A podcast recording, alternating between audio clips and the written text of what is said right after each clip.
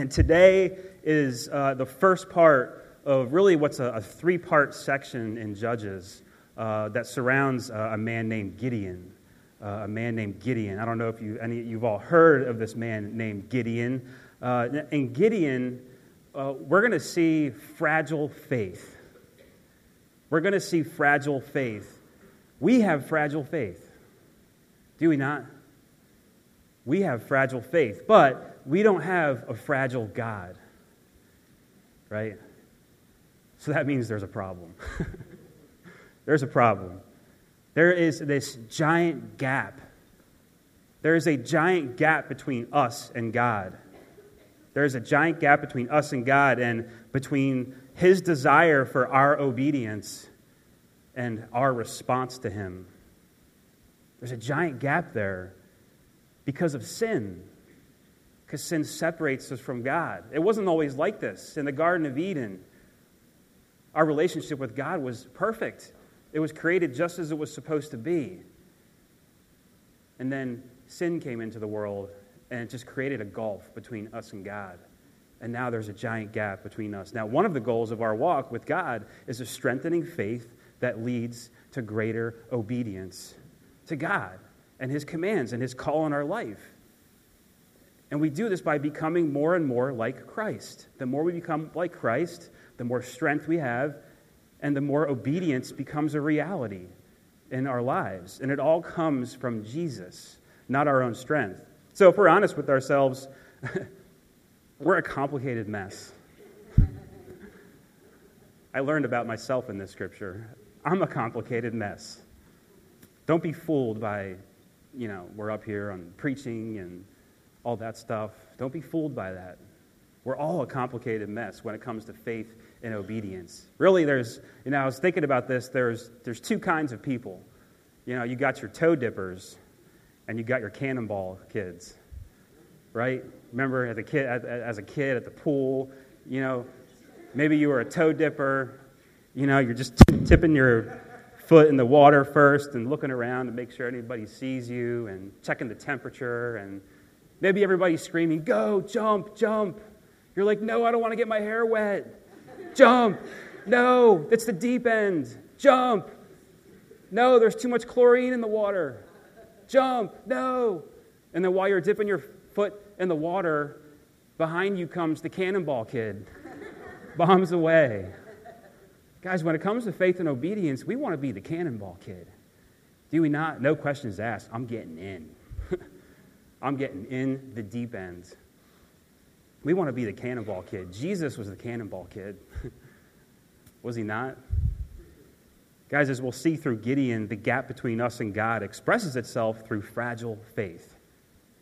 It expresses itself through fragile faith that leads to disobedience.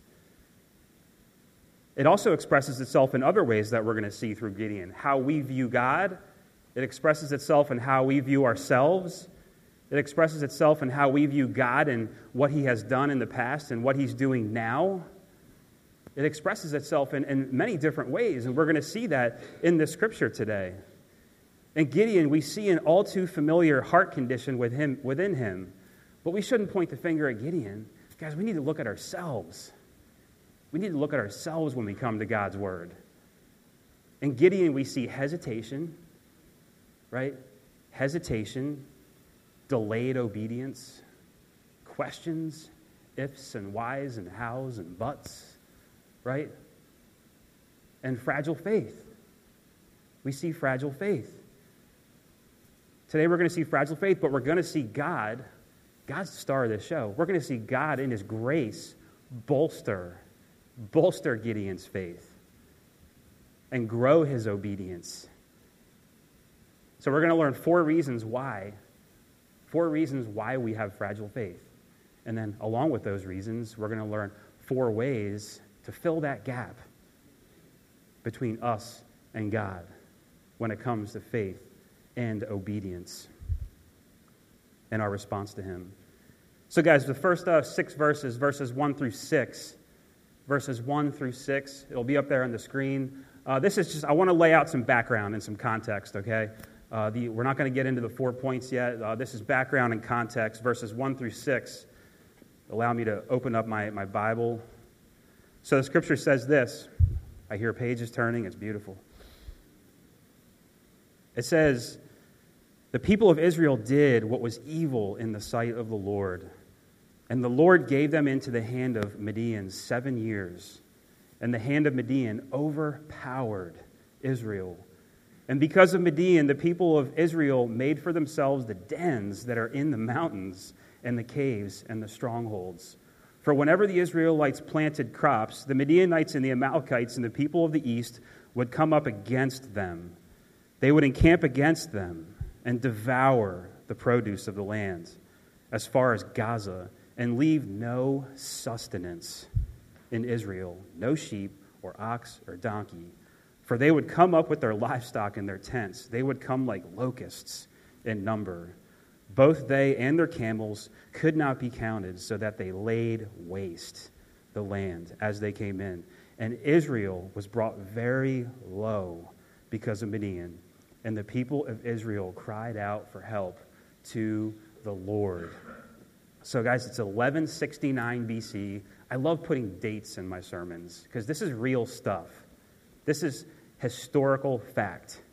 It's 1169 BC. We're about 200 years into the book of Judges. I know we've been through like what, five sermons or so? It doesn't seem like 200 years, but as you read scripture, that's what it is. We're about almost 200 years into the book of Judges, and the Israelites are in a downward spiral in Judges. They're in a downward spiral, spiral of idolatry and disobedience to God. And we've been through four cycles of it so far. Four cycles. It's this cycle of God delivers them from oppression, right? They come back to God. They experience rest. They get complacent. They lack faith, right? And then they go back to idols. They go back to idols, and then they're oppressed again. And then they cry out to God, and then God comes and delivers them. And again and again and again. Sounds familiar. Yeah. God delivers them from oppression. In the previous scripture, last week, how did it end? It ended in celebration, right? A song, a literal song of praise and worship. That's how last week ended. Man, now the tone just completely changes immediately. Israelites, the Israelites, they had 40 years of rest. And then they got complacent and they went back to their idols. And now they've been under oppression by the Midianites for seven years. For seven years. God, He lets the Midianites loose on them. And back then, really, there's three things that are certain death, taxes, and the Midianites. That's what life was like. We can, we can relate. I know. We can relate. The Midianites were always harassing and attacking Israel. They weren't always doing it, though. You read in the scripture, only when they planted crops. They only did it when they tried to do something. You feel that way? Maybe Satan's attacking you, but really not when you're comfortable. comfortable. It's only when you try to do something, right? Then he comes and attacks you. Imagine just like, like brewing the perfect pot of coffee with the perfect grind, perfect mixture of water, and then somebody every single morning coming behind you and snatching it and just crashing it on the ground. And doing that for seven years. I know you guys love your coffee. I thought that might speak to your heart. Guys, persistent, unrepentant disobedience leads to overpowered, tormented, exhausted hearts with no sustenance. We become overpowered. So, where or who are they going to cry out to? a rich God or broke idols. They cry out to God. Let's give them credit for that. All right, so there's verses 1 through 6, verses 7 through 10. Verses 7 through 10. Now, I want to use this to kind of lay a foundation for us, okay? Because this is going to be huge for the rest of the scripture. It's a long scripture, too. We've been taking these long, long scriptures. So, verses 7 through 10, I'm going to lay a foundation. And after that, we're going to hit it. Verses 7 through 10. When the people of Israel cried out to the Lord on account of the Midianites, the Lord sent a prophet to the people of Israel. And he said to them, Thus says the Lord, the God of Israel I led you up from Egypt and brought you out of the house of slavery. And I delivered you from the hand of the Egyptians and from the hand of all who oppressed you, and drove them out before you, and gave you their land. And I said to you, I am the Lord your God. You shall not fear the gods of the Amorites in whose land you dwell. But you have not obeyed the Lord. Before sending a deliverer, God first sends them a prophet to preach a sermon. Sometimes we're tired of hearing sermons, right? God sends a prophet to preach a sermon. Seriously? Seriously, God, just make this go away. Just make this go away. But we see, we, we want to escape our circumstances, do we not? We want to escape our circumstances, but God wants us to understand them. He wants us to give us insight about our circumstances. Okay? We want absence of pain. We want absence of pain when God wants to educate us in his way of holiness by walking with us through the pain. Through the pain.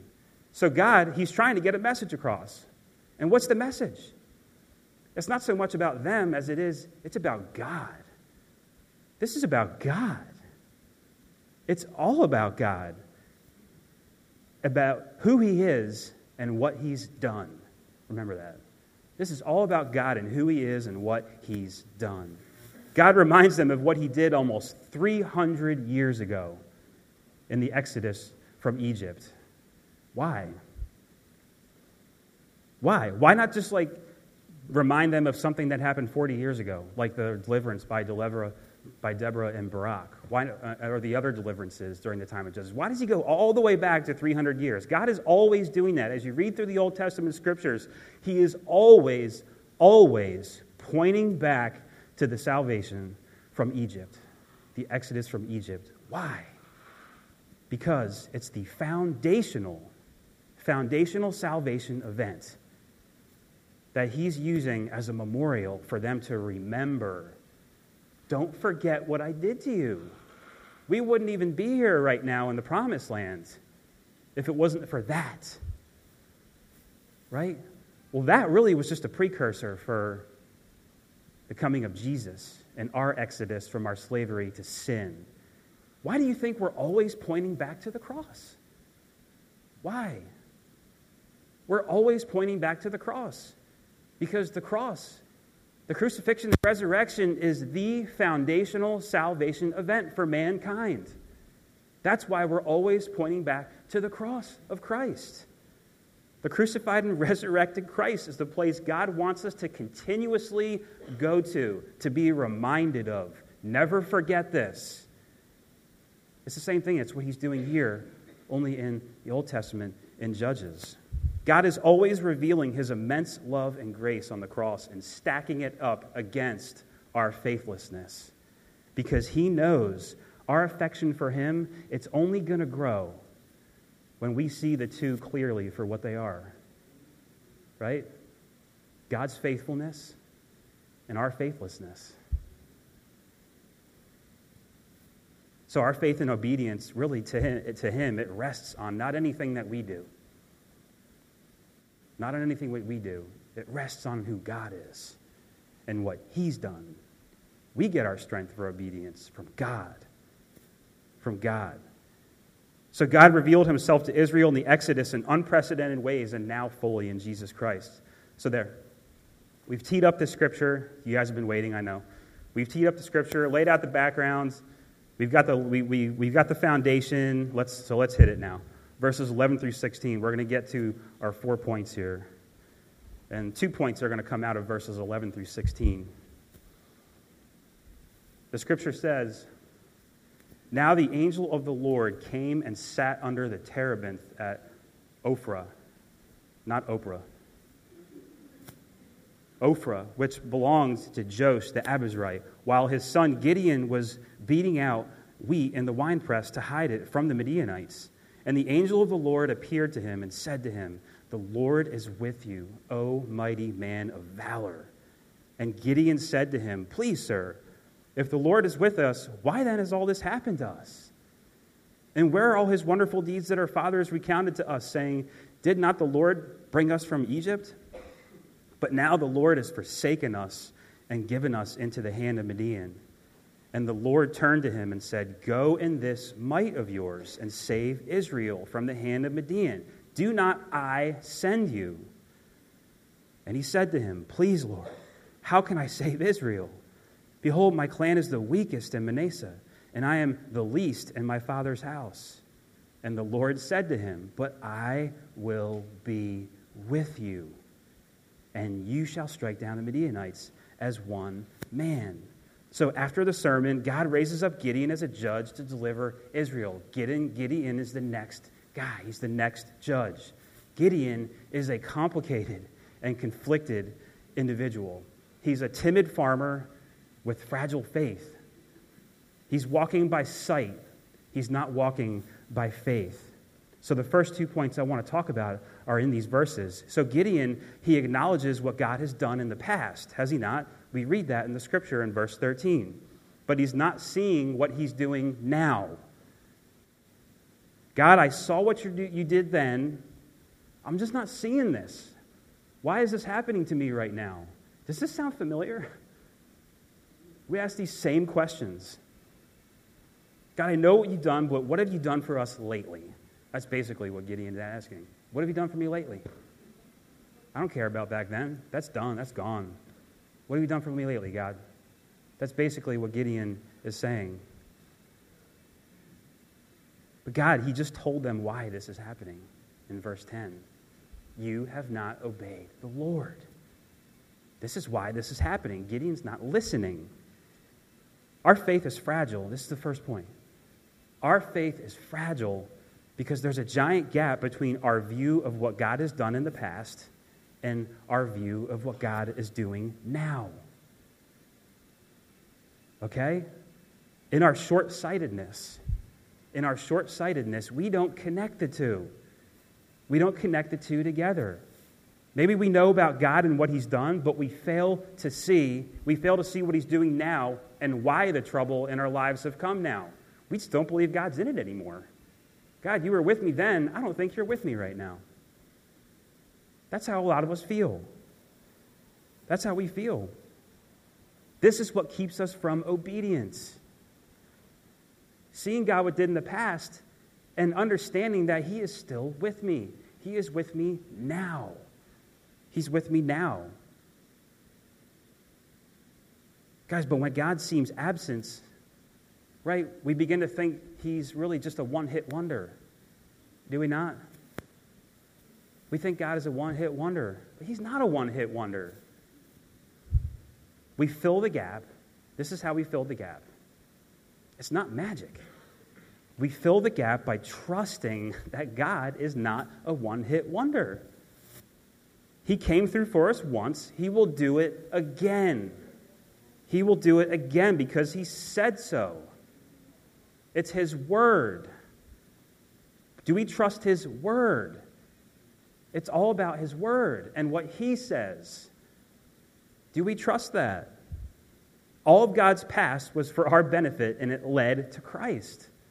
Even before we were alive, God was working for us. And all of his current promises right now for us find their yes in Christ in Christ, God is always working. It doesn't matter how it feels. Maybe if you feel like He's not working, He is. Our faith lives and dies by God's Word. By His Word. Man, so the second one, the second point in these verses, this is probably a big one for me. I don't know about you guys. God calls Gideon, God calls Gideon a mighty man of valor in verse 12.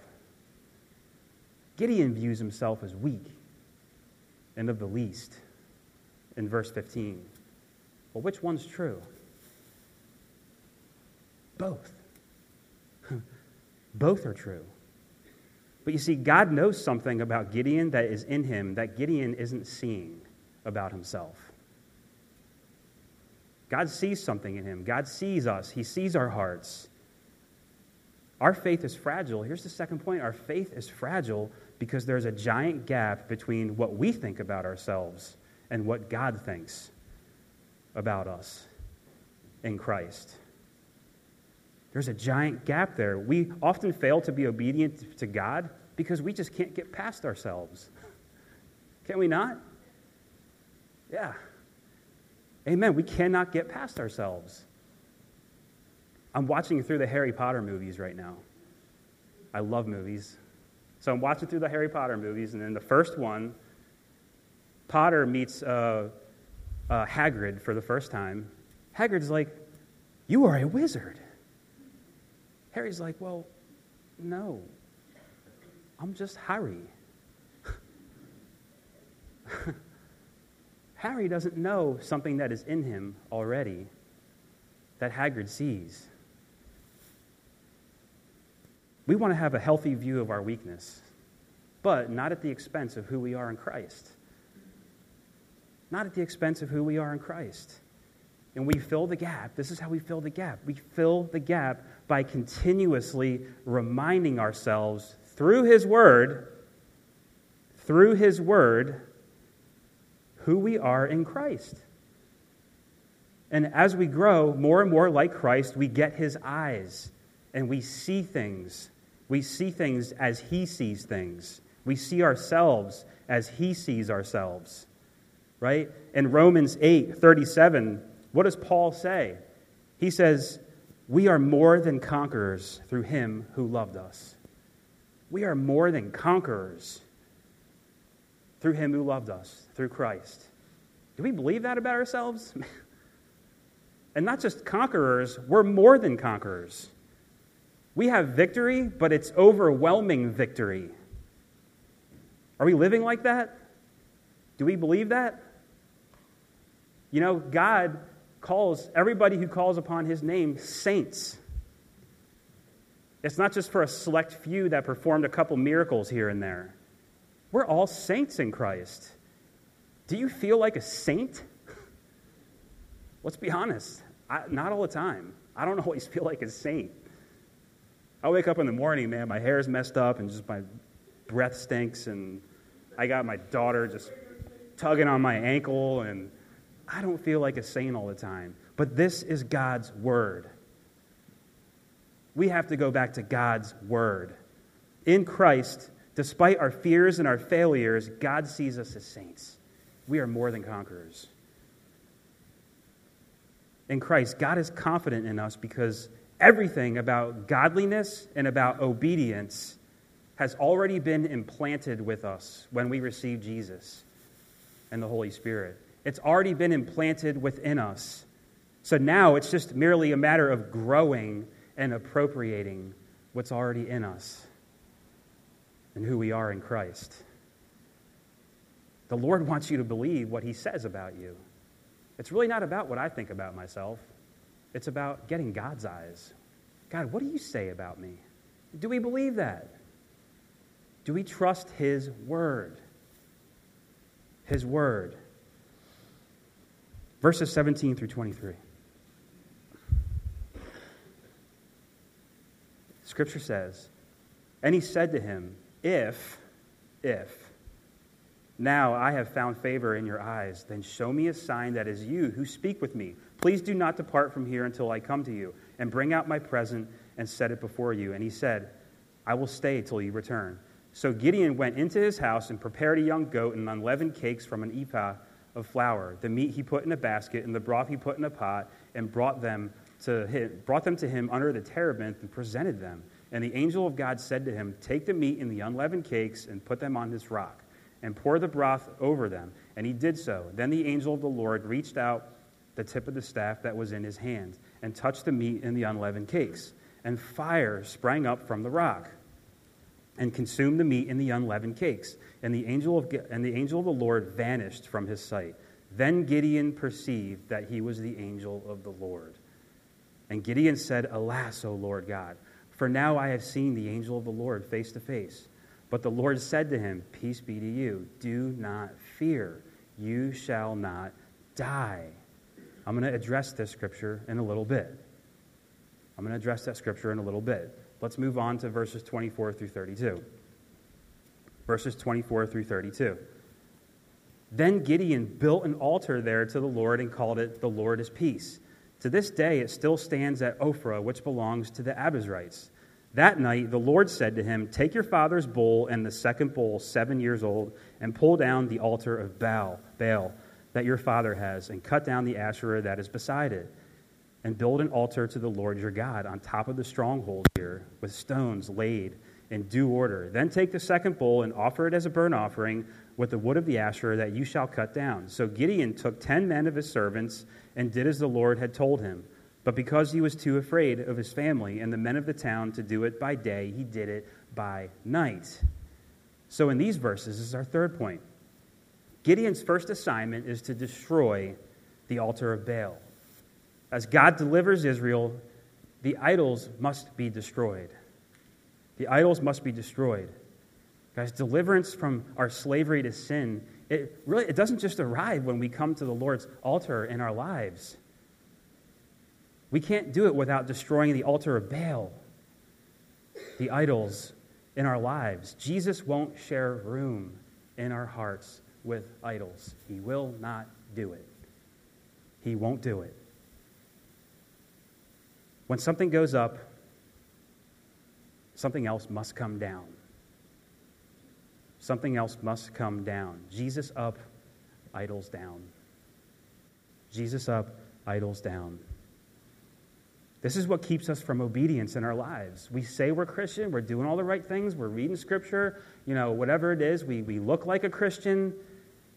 We say we're Christian, and yet we're keeping idols in our heart, and we wonder why we're not growing. We wonder why we don't feel right. We wonder why we're tormented and exhausted and overpowered because there's an idol in our heart. Jesus won't share room with it. He won't share room with it.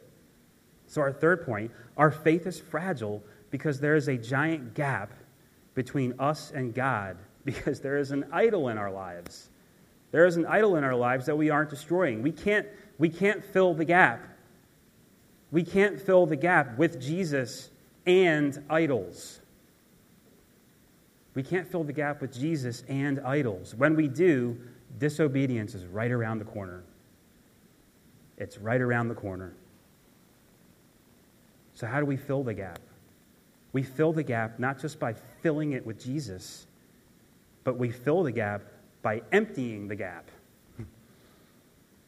We fill it by emptying it with our idols laying the idols out. God, I confess I am idolizing these things in my life and I don't want it anymore. Take it from me.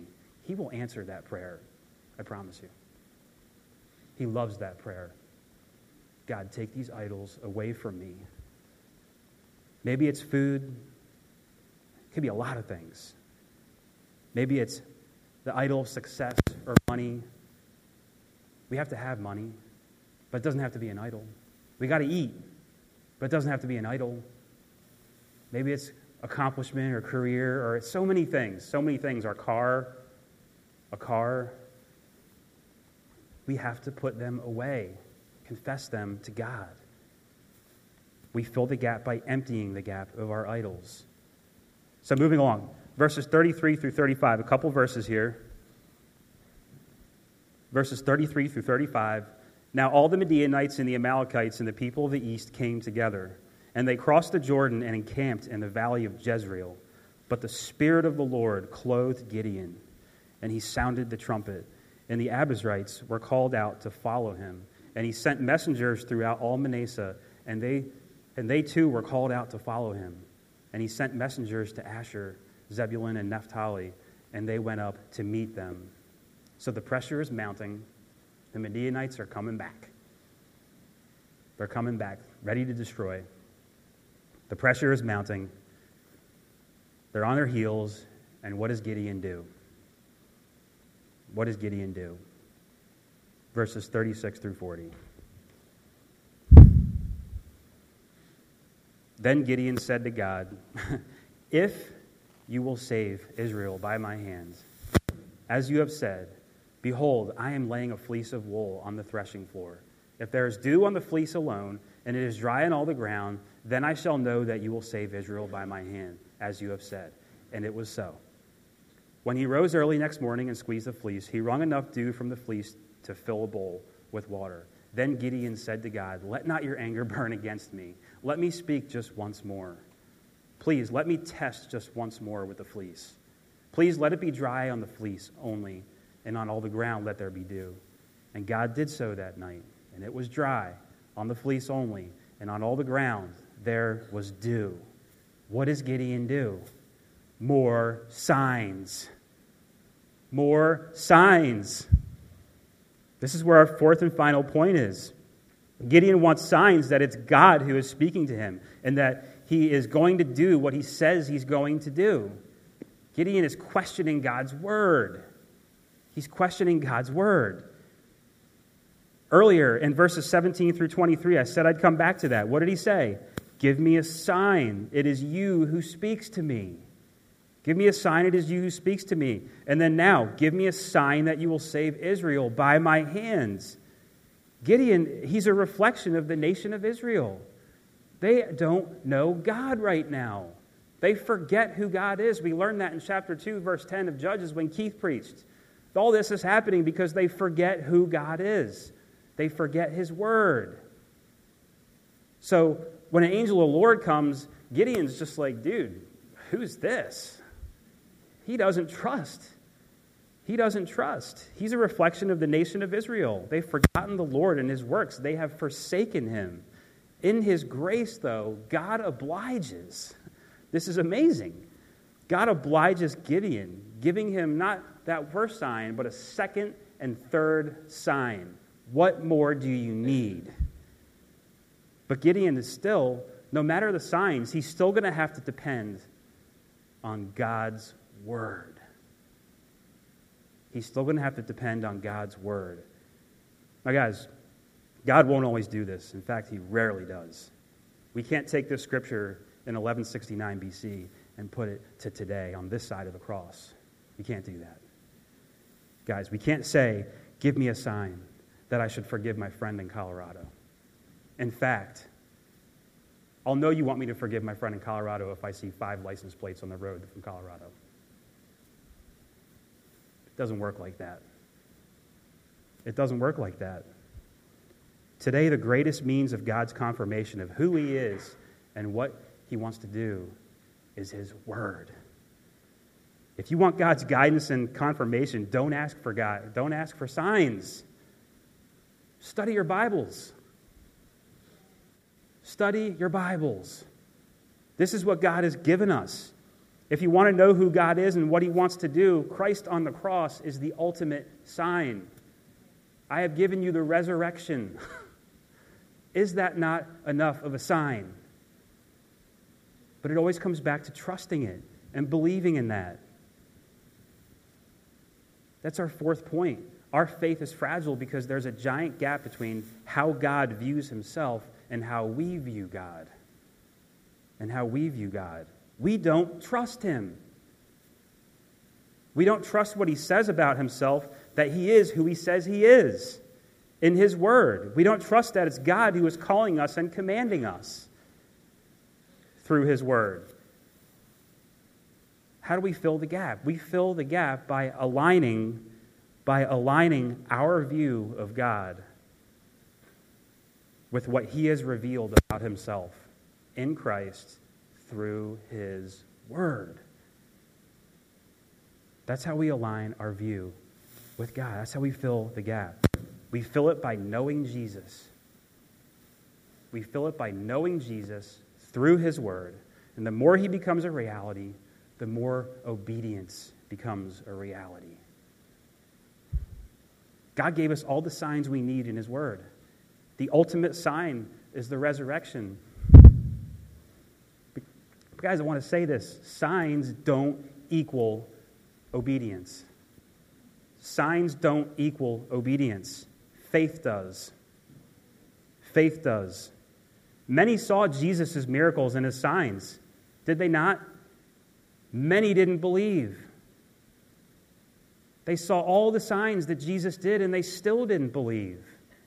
Signs don't equal obedience, faith does. Faith and trusting in God's word, what he says about himself, and who he is. It's not the signs that are going to drive you to obedience, it's just simple and growing faith. This isn't magic. Simple and growing faith in the once and for all sign of Christ. I want to conclude on some things. Guys, it's all about that foundation that we set earlier in the scripture. This is all about God.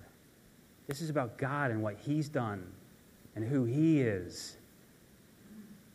It's about who He is and what He's done. The star of this show isn't Gideon, it's God.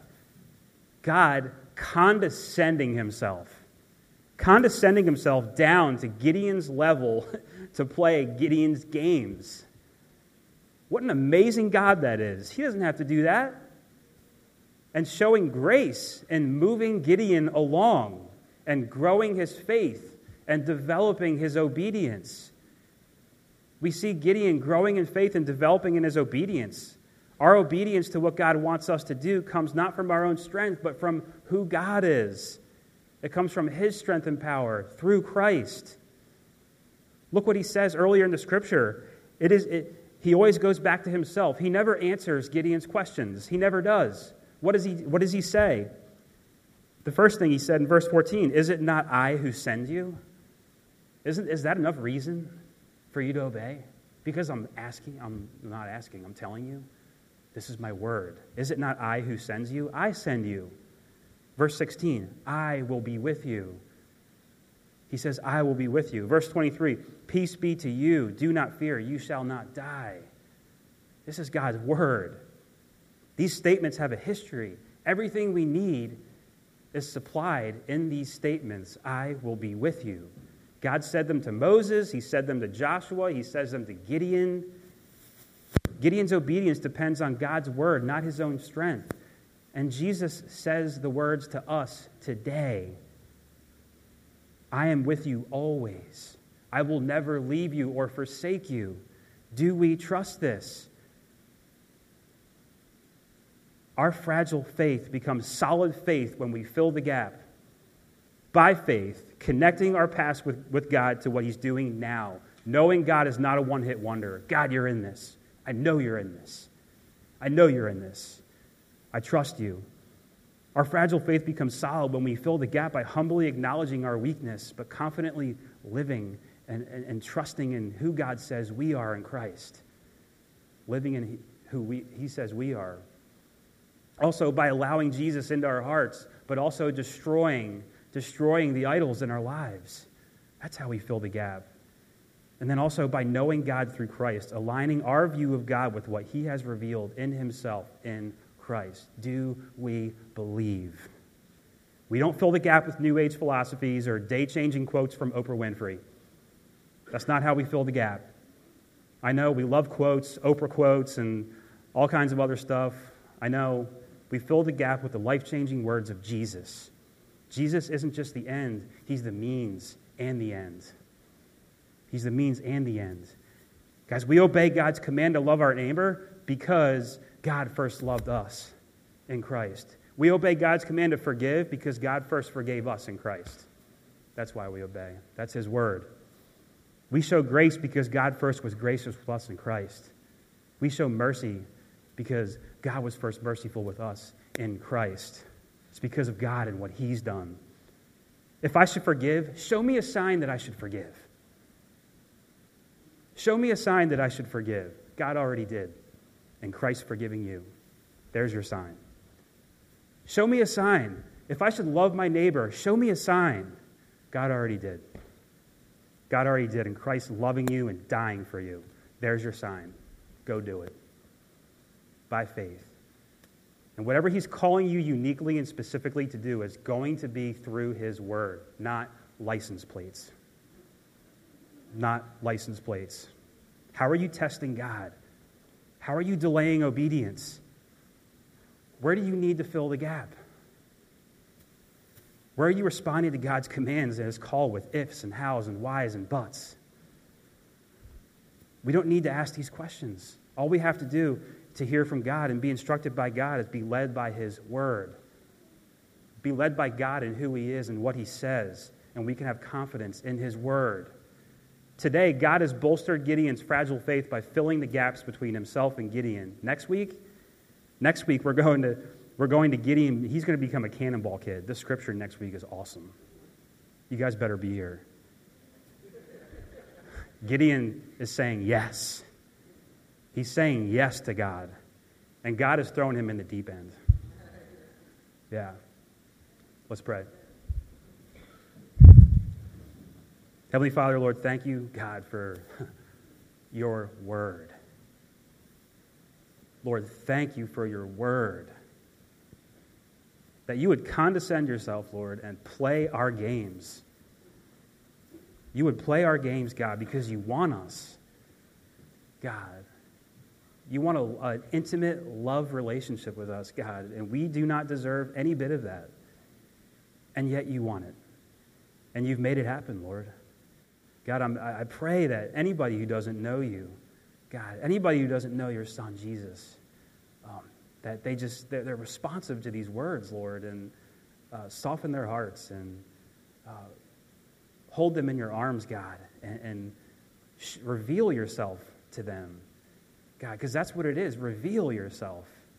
It's not us about learning about things about you and information, God. It's you revealing us yourself to us in an intimate, personal way.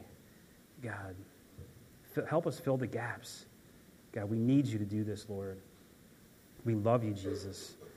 I pray this in the name of Jesus Christ. Amen.